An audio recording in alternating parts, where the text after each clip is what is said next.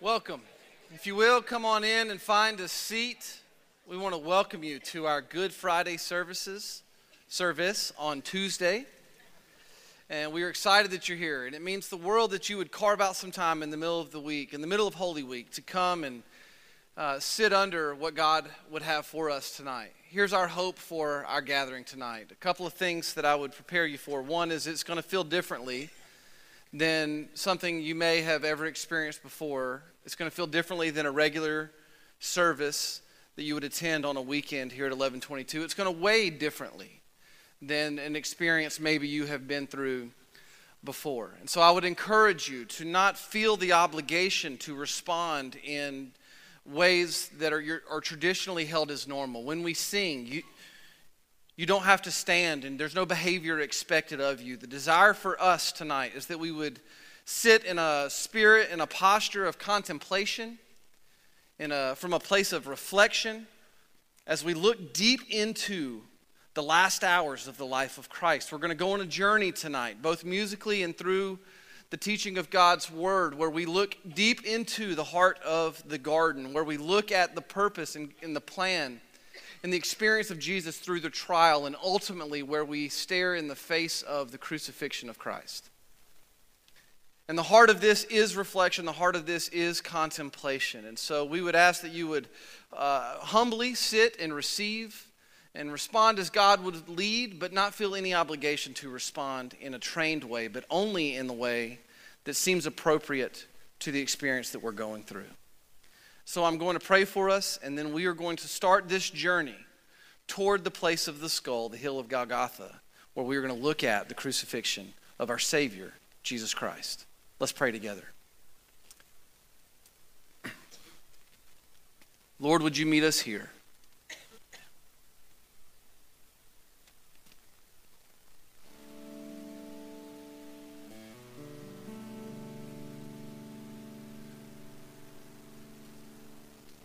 Would you help us to find ourselves in light of who you are and what you have done?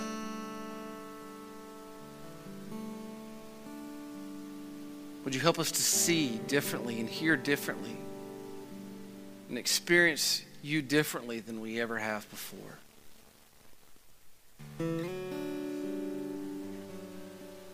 Lord, will you press onto us the weight of glory?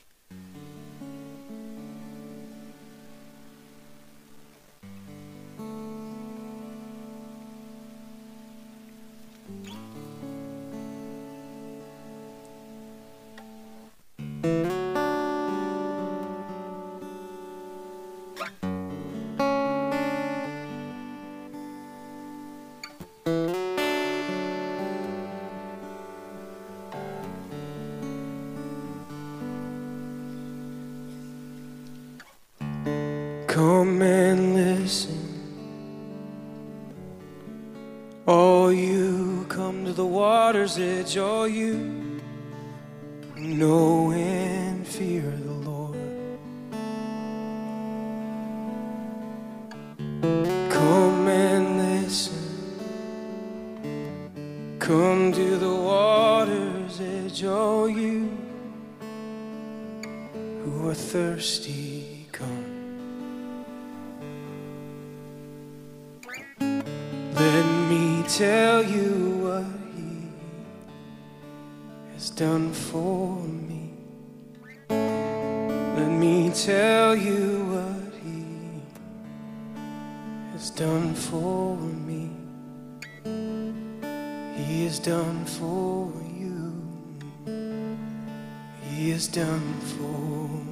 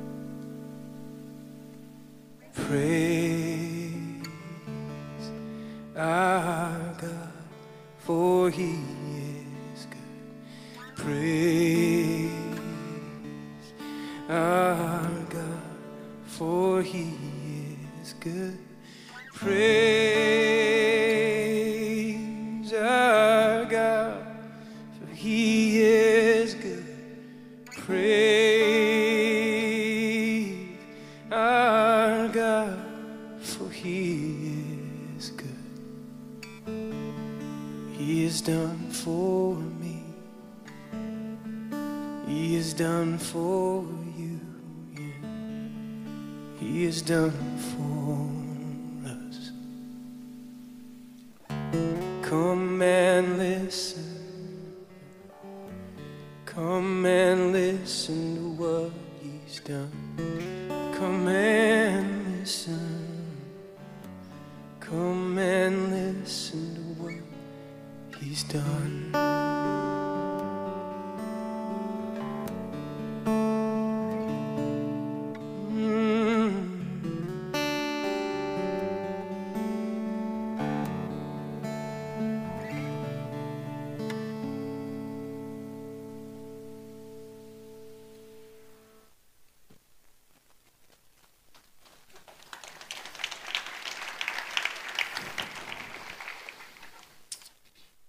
Tonight's about the final hours of Jesus' life. But the story of the anguish and the arrest and the trial and the beating and the crucifixion of Jesus didn't begin that night. It actually began thousands of nights earlier. Not in the Garden of Gethsemane did it start, but it actually started in the Garden of Eden where God created Adam and Eve to enjoy and trust their Heavenly Father. But instead of trusting God's perfect will, they trusted their own will. And instead of trusting their Father's perfect plan, they trusted their own plans. And in that garden, sin entered in and it set the stage for a whole other garden to take place. Matthew records in chapter 26 that then Jesus went with them to a place called Gethsemane. And he said to the disciples, Sit here while I go over there and pray. And it was after the last Passover meal that Jesus walked out to this hillside to a garden outside of the city. And it was late, and it was dark, and it was quiet, and it was still, and they were all alone. And he turned to his friends and he asked them, Would you, would you just stay with me in the final hours of my life? Would you pray with me? Would you pray for me? And taking with him Peter and the two sons of Zebedee, he began to be sorrowful and troubled. Years earlier, Jesus had taken Peter, James, and John, he'd taken them up on a hillside and shown them in all his glory that he was the fullness of God. And then in that night, took those same men up on another hillside, and in all his agony, he showed them the fullness of his humanity. And his humanity wasn't something of a scandal, it was really necessary. Because if our humanity isn't fully assumed by Jesus, then our sin is not fully redeemed by our Savior. And then he said to them, My soul is very sorrowful, even to death. Remain here and watch with me. And Jesus sat in that garden. And as he sat there, he could, he could look up the hill to where he would be tried and where he would be crucified. And the grief that was so impending about his death encircled him so greatly at that moment that Luke said that the capillaries in his skin began to tear open and he began to pour out, sweating out blood Gethsemane actually means the place of the pressing of oil. And under the weight of the sin and the death that was in the world, the pressing on Jesus would press out his blood for the forgiveness of that sin and the payment of the price for that death. But it wasn't simply his own death that caused him agony. That it was the anguish of facing a death he didn't deserve, a death that we deserved, a death that he would assume on our behalf. And it was so overwhelming that he began to shed blood in that garden. And his blood began to pour out in that garden for the forgiveness of sins that had started in a whole other garden thousands of nights earlier. And going a little further, he fell on his face and he prayed, saying, My Father, if it's possible, let this cup pass from me. And what Jesus was praying was in that moment, Father, I praise you because you are perfectly just and you are perfectly holy. But when man's sinfulness meets your perfect holiness, you won't entertain it. And when man's sinfulness meets your perfect justice, you won't leave it undealt with. But Father, in your infinite wisdom, you ordained that your holiness and your justice would mix in the cup of your wrath to be poured out over the sin of humanity. And Father, they can't drink that cup. They can't do it, Father. If they drink even a drop from that cup, they'll die. They can't pay for their own sin, Father. And in that moment, he cries out, asking, Is there any other way? Is there any other way other than them trusting me that I would step in and drink the cup that they can't drink? Is there any other way other than me dying a death on the cross of a criminal in their place? Is there any other way for them to be saved apart from me dying under the crushing weight, the pressing of their sin and their death? Is it possible, Father, for them to be saved by their own moral behavior? Is it possible, Father, for them to be saved by really religious actions? Father, is it possible for them to be saved by super sophisticated philosophies? Is there any other way other than this, your will? And then Jesus answers his own question. And he says, Nevertheless, not as I will, but as you will. He says, either, either they will die for their sins or I will die for their sins. For them to drink the cup of the new covenant of grace and life, Father, I have to drink the cup of wrath and death for them. And what he was saying is, Father, I won't do in this garden what Adam and Eve did in that first garden. I so want your children to have full life more than I want to save my life, that I will trust your perfect, good, holy, sovereign will in a way that it wasn't trusted in that first garden, Father. And he came to the disciples and he found them sleeping.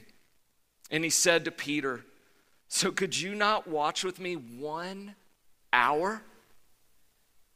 Watch and pray that you may not enter into temptation. The spirit is indeed willing, but the flesh is weak. At that moment, right in the middle of while Peter's flesh and best efforts are failing him, the Spirit is working to save. And again, for the second time, he went away and he prayed, My Father, if this cannot pass unless I drink it, your will be done. And again, he came and found them sleeping, for their eyes were heavy. And so, leaving them again, he went away and he prayed for the third time, saying the same words again. And then he came to the disciples and he said to them, Sleep and take your rest later on. See, the hour is at hand.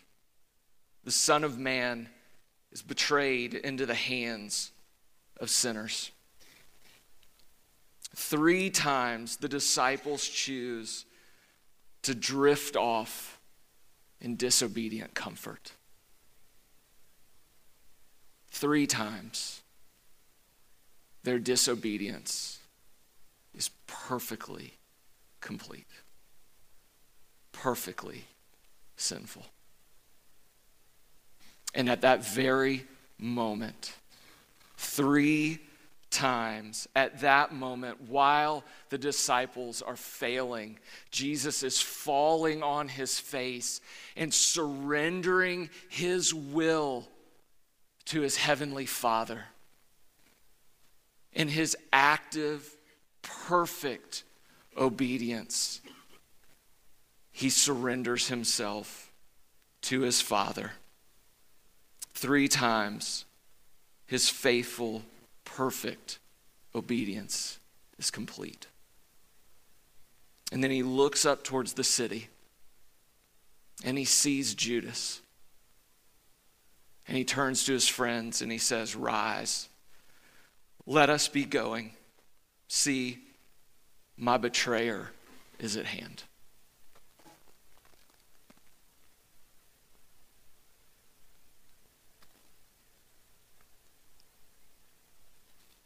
Mm-hmm.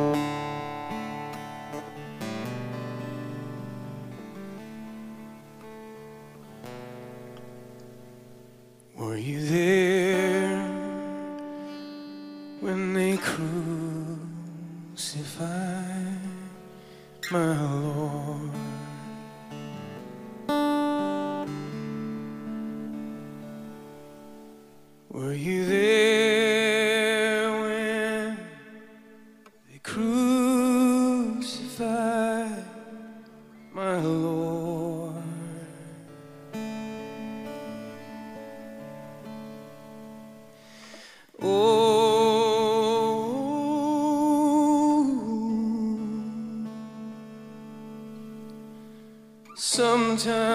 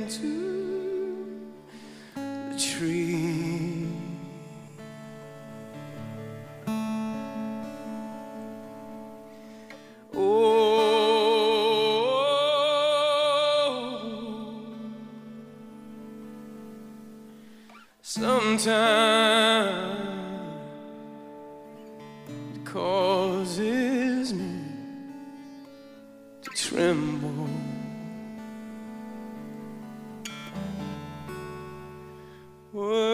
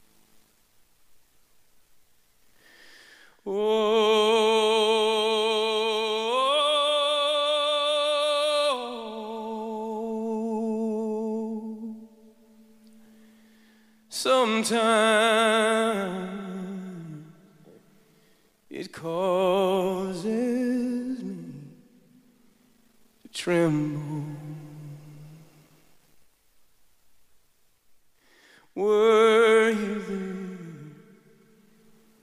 when they laid him in the tomb.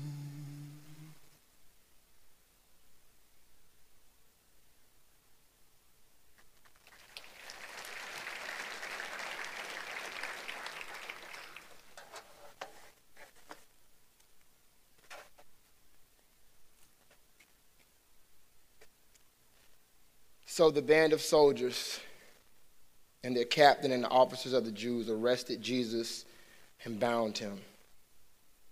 First, they led him to Annas, for he was the father in law of Caiaphas, who was high priest that year. And it was Caiaphas who had advised the Jews that it would be expedient that one man should die for the people. With the sweat droplets saturated with blood still pouring from his forehead. Jesus is wrongfully arrested and taken away to be subjected to an illegal trial, multiple of them, even overnight. They stormed down on Jesus, led by his betrayer. The somberness of the pitch black night only lit by the torches of an angry mob coming to arrest an innocent man. When day came, the assembly of the elders of the people gathered together, both chief priests and scribes, and they led him away to their council. And they said, If you are the Christ, tell us. But he said to them, If I tell you, you will not believe. And if I ask you, you will not answer. But from now on, the Son of Man shall be seated at the right hand of the power of God. So they all said, Are you the Son of God? Jesus said to them, You say that I am. Then they said, What further testimony do we need? We have heard it ourselves from his own lips. Jesus, on many occasions, was asked, Is he the Christ? Is he the anointed one? Is he the Messiah? Is he the Son of God? And on many of those occasions, Jesus averted the question. He would reply to that question with another question. But on this instance, Jesus answers very clearly Thou sayest it. I am. It is as you say. He could stay silent, but he chose not to. No matter what it would cost him, Jesus knew that he would follow the will of his Father. And the high priest tore his garment and said, What further witnesses do we need? You have heard his blasphemy. What is your decision? And they all condemned him as deserving death. And some began to spit on him and to cover his face and to strike him, saying to him, Prophesy. And the guards received him with blows. So, as a mockery of the fact that Jesus was known as this prophet, they blindfolded his eyes and tightened the blindfold. And as he's there with his hands cuffed and his face blindfolded, they took turns throwing blows that would bruise his face, that would swell his eyes. They throw the blows, and Jesus has no opportunity to wince or to prepare for what's coming. And they mock exactly who he is the prophet. They take him to Pilate. So Pilate entered his headquarters again and called Jesus to him and said, Are you the king of the Jews? Jesus answered them once again, It is as you say. Pilate said, Have you no answer to make against all the charges that they are bringing against you? Jesus made no further answer, so that Pilate was amazed. See, the Jews' hatred for Jesus had boiled over to a point where they wanted him murdered. But since they were under Roman reign and rule, the Jews were not allowed to execute anyone. So they brought Jesus to Pilate to carry out the desires of their heart. And here, Pilate has Jesus' fate square in the palm of his hands. And anyone else would beg and plead for their life. And yet, Jesus does not answer Pilate, and it amazes him.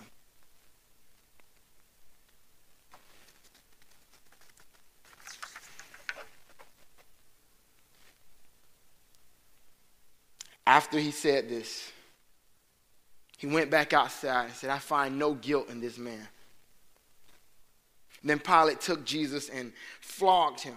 And the soldiers twisted together a crown of thorns and put it on his head and arrayed him in a purple robe. And they came up to him saying, Hail, King of the Jews! Hail, King of the Jews! And they struck him with their hands. When we hear flogged, we think of our Americanized version of a whipping one long strap and it goes and it snaps and it comes right back. But that is not what flogging was in Roman culture. See, the Romans had a thing called Pax Romana, which meant the peace of Rome. And in order to spread the wealth of their nation, in order to spread a fear of their nation, they were professionals in torture and murder and instilling fear in anyone who opposed them. They were professional torturers. So, at scourging and flogging, what they would do is take your hands and tie them to a pole above your head. And instead of a whip, they would use a flagellum or a cat of nine tails, and it's a leather strap with multiple leather straps hanging from it. And along the little straps, they would have little metal balls and at the ends of them, there would be shards of glass and rock and stone and bone. And those little metal balls were meant to curate or soften the skin, almost like a butcher does his meat before he cooks it. And so when they caught back the whip, it wasn't meant to hit and move away. It was meant to hit and they would leave it for a while and then rip away muscle and skin. Jesus stands here like this as they do it over and over and over and over and over again. Jewish tradition was 39 blows plus one. But the Romans were professional torturers. They knew how to bring you right to the brink of death and pull you right back so that they could torture you even more.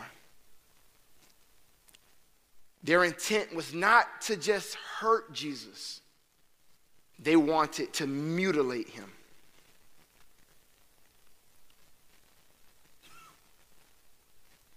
So, as Jesus is suffering from this blunt force trauma, his back is now just ribbons of flesh and exposed muscle and skin. They then take the thorns from a nearby acacia tree and don't think rosebud thorns that are just fingernail length that you prick your finger and it hurts. These are needle length thorns and they jam it onto his head. And these needle length thorns pierce into his head, and the blood flows down his face. And they would take a rod and beat it down even further onto his head.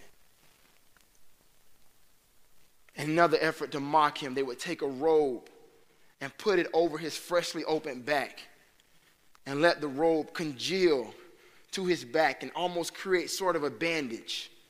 And then immediately they would take it and rip it back off again, exposing his back to the elements.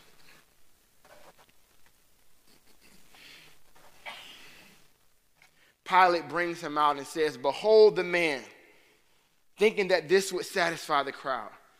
He will no longer claim that he's a king. Look at him, he doesn't even look like a human. And the crowd clamored all the more Crucify him, crucify him. It still wasn't enough. Pilate knew that according to custom that they would release one prisoner. So Pilate brings an insurrectionist, a murderer named Barabbas out to the forefront.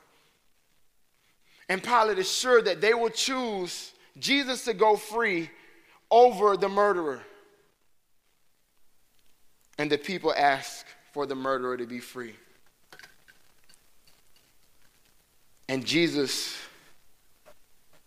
standing there, draped in blood, covered in our humiliation, bruised with our guilt, bearing the weight of our sin against a thrice holy God. Jesus stands there, innocent of any charge that any person could ever bring against him. He stands there and the murderer walks away free.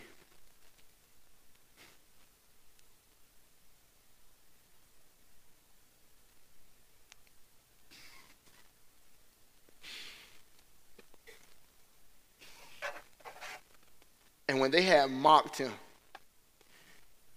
they stripped him of the purple cloak and they put his own clothes on him and they led him out to crucify him.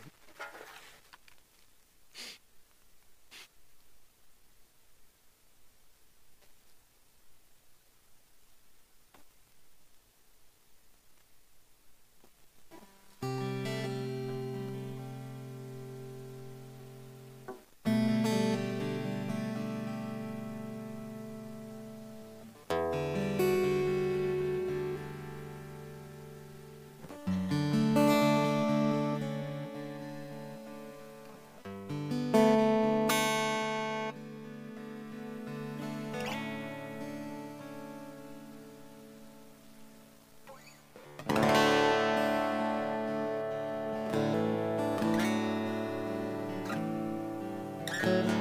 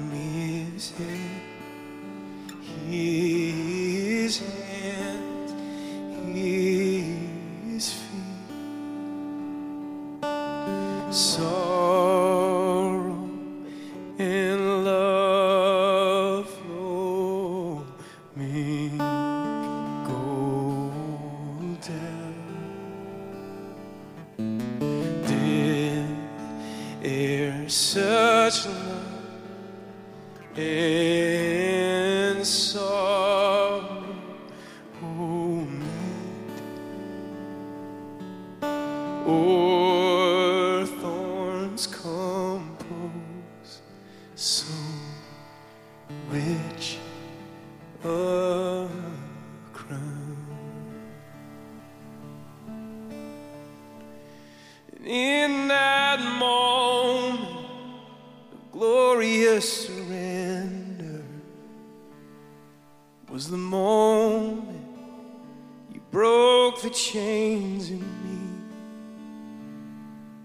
lifted out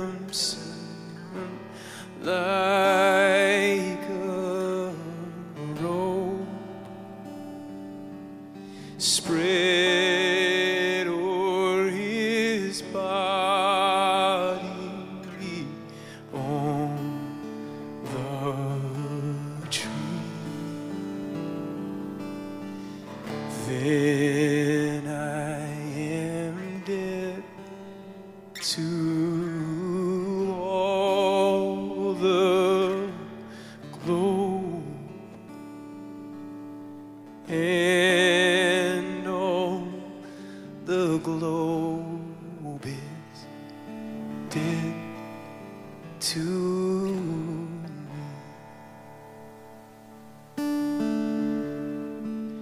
Cause in that moment, glorious surrender was the moment you broke the chains in me, lifted out of the ashes. I am found in the aftermath. Cause in that moment, you opened up the heavens to the broken, the beggar, and the thief, and lifted out of the wreckage. I find hope in the aftermath.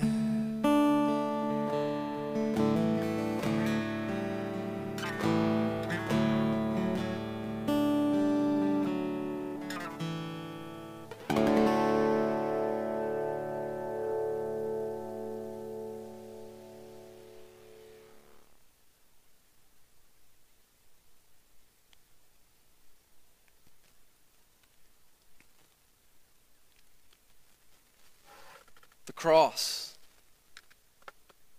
We wear it around our necks and we hang it on the walls of our homes. It is a symbol that has defined a religion for more than 2,000 years. It has been the banner, it has been on the banner of soldiers as they march in to war and the mark of a people on human history. We go as far as to tattoo it on our skin and to design it into our clothing, but do we really understand the cross? Do we really know what the cross was? It is one of the great tragedies in our modern era that the cross has somehow become commonplace. And that somehow we have grown inoculated to its devastating reality. And so the question we ask ourselves tonight is that have we somehow become inoculated to the power of the cross in our own lives?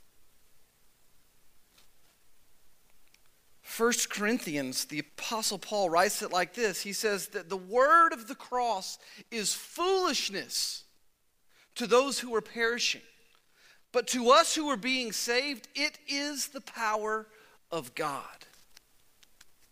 This cross, this death by crucifixion, was a brutal form of capital punishment. It was a form of state sponsored terror. The Romans ruled the earth for more than 1,500 years, and their kingdom stretched more than 1.5 million miles, and they ruled with an iron fist, and the tip of the spear used to incite fear and provide domination was the cross. This inhumane form of torture. The Romans murdered millions on crosses. In that day, it would not be out of place for someone to be traveling from one town to the next for miles and miles, and the roadways be littered with men and women hanging from crosses. It was savage. The historian Josephus writes about crucifixion. He says it is so awful that it should not even be mentioned. You see, the cross was not merely intended to hurt physically, it was intended to eviscerate. It was every bit as emotional as it was physical. You see, its primary purpose was to produce shame. It was always done in a public setting. And so Jesus wasn't crucified on a hillside in a remote region. He was crucified in a marketplace, in a public setting, surrounded by people, full of spectators, to participate in this brutal shaming. And for those being crucified, it was common practice that they would be spit upon. They would be cursed at. They would be stoned in far more disgusting acts. Most people would be hung naked or almost naked. Their body parts would be nailed to the wood supporting him, and they would be covered in their own blood, in their own sweat, and in their own excrement.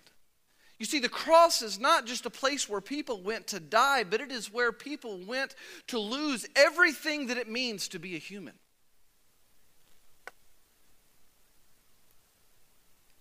And here, in this place, in this crucible of atrocity, we find God. They did this to God. And God let them so that He wouldn't have to do it to us. He offered Himself to save us from himself. What is the cross of Christ? It is the picture of sin and sinners' heinous offense against the holiness of God Almighty.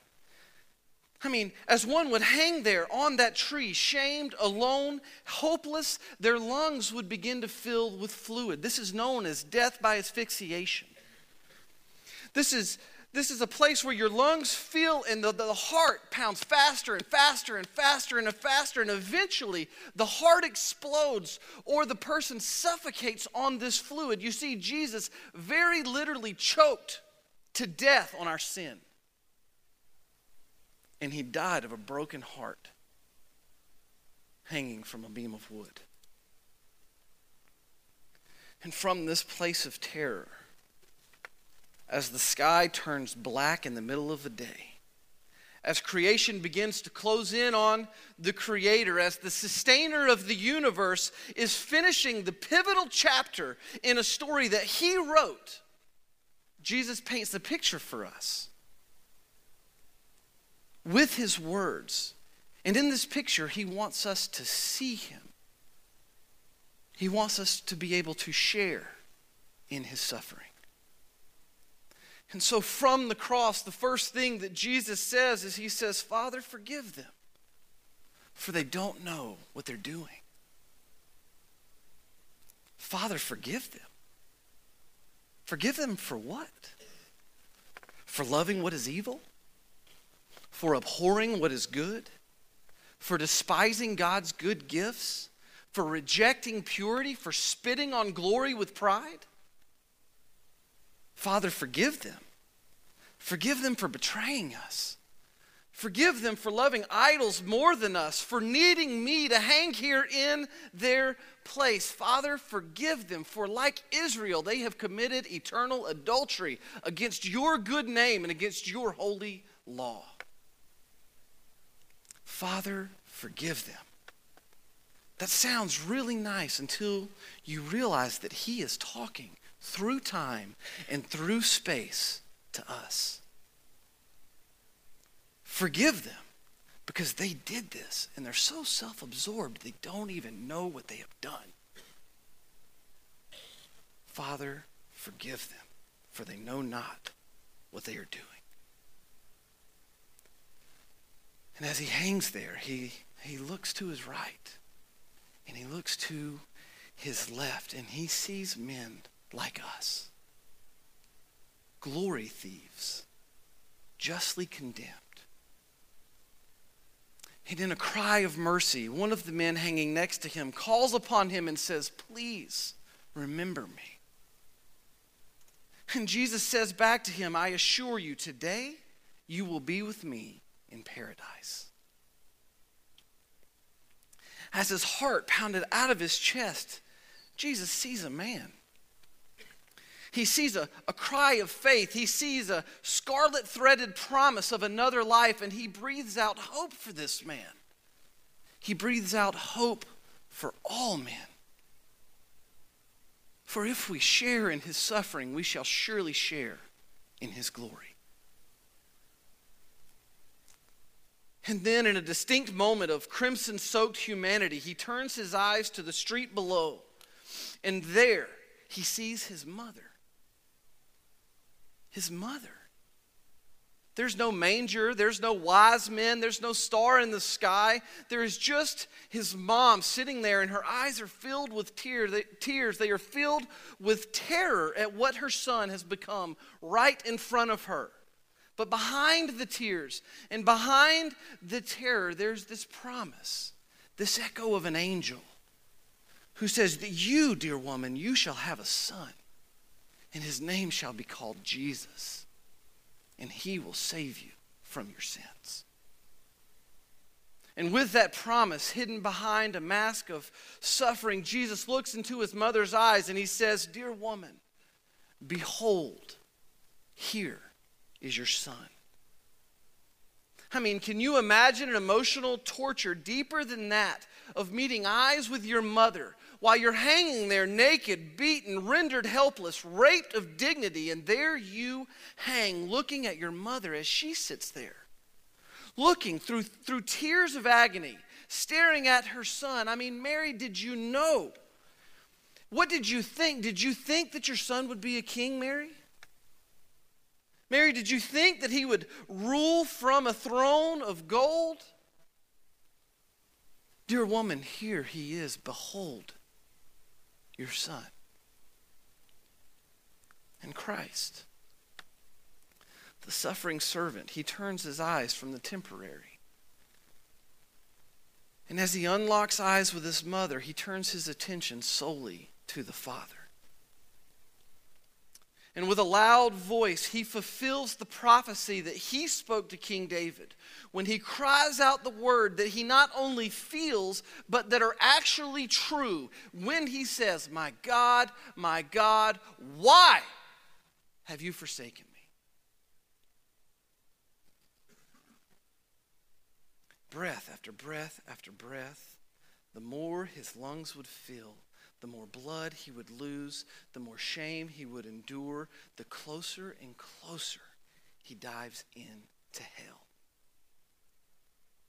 The hell of being separated from the Father. Jesus didn't just die for us, he subjected himself to hell so that through faith we could escape hell. The payment for sin is death, eternal death, death of access to the Father. I mean, it is mind numbing to conceive what the prophet Isaiah says when he utters the words that it was the Lord's will to crush him, to put him to open grief. What are you telling me? You're telling me that it was the, the will of the Lord that Jesus experienced hell? That he experienced the hell of the cross, the hell of death, the hell of separation? Hell? He endured hell so that we could be embraced by God. And then, as his body fails, choking and gasping, he cries out in his humanity. And in his last moments of being wrapped in this frail, wretched body of death, he says, I thirst. And to this humble request for a moment's reprieve, the Romans subject Jesus to the most offensive act imaginable to a suffering and dying man. Under great and terrible agony, he cries out, I'm thirsty. And do the Romans give him a drink? No. They give him a sponge with sour wine on it. Now, when you first hear this, it doesn't seem so terrible until you understand what the sponge was used for. You see, in a public marketplace in first century Rome, toilets were an open affair. And in order for men and women to clean themselves, they would take sponges and they would tie them to the end of sticks, and then they would dip these sponges in soured wine to clean them and to try to prevent bacteria. So when the Bible says they put a sponge with sour wine on it in his mouth, what the Bible is saying is that they are shoving used toilet paper into the mouth of God in response to his statement, I thirst.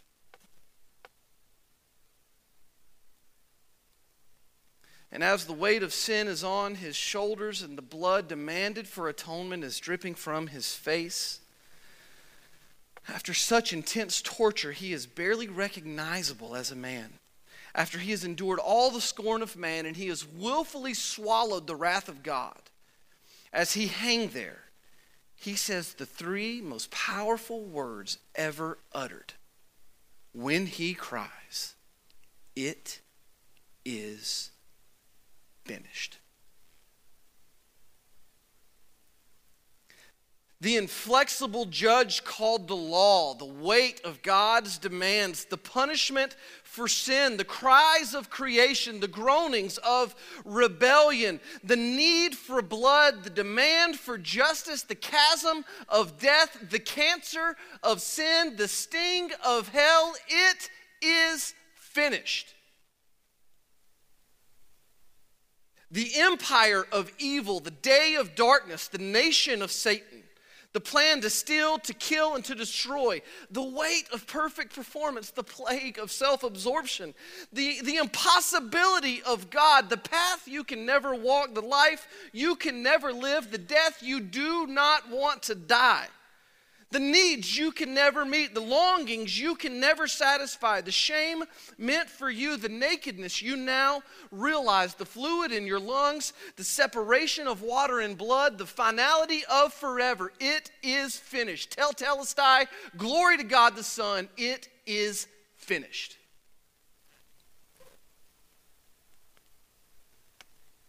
And it was. Having done the will of the Father, he pushed up on his nails one last time, finds one last breath, and lifts his head and whispers these words Father, into thy hands I commit my spirit. Daddy, I'm coming home.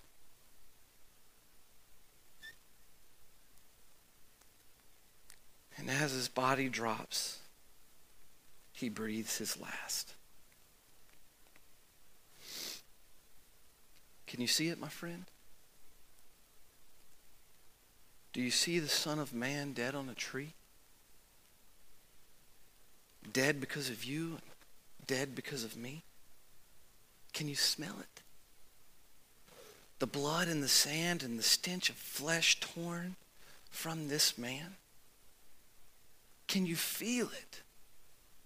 The whip of rock and bone, the beating, the shaming, the forsaken one, hanging there all alone. Can you hear it? The sound of death knocking on your door? The cry of hell as it crashes on your shore? Can you hear what it cost that you would go free? The sound the nails make as they splinter into the tree. Brother and sister, can you hear it now? Listen closely, for this is the sound.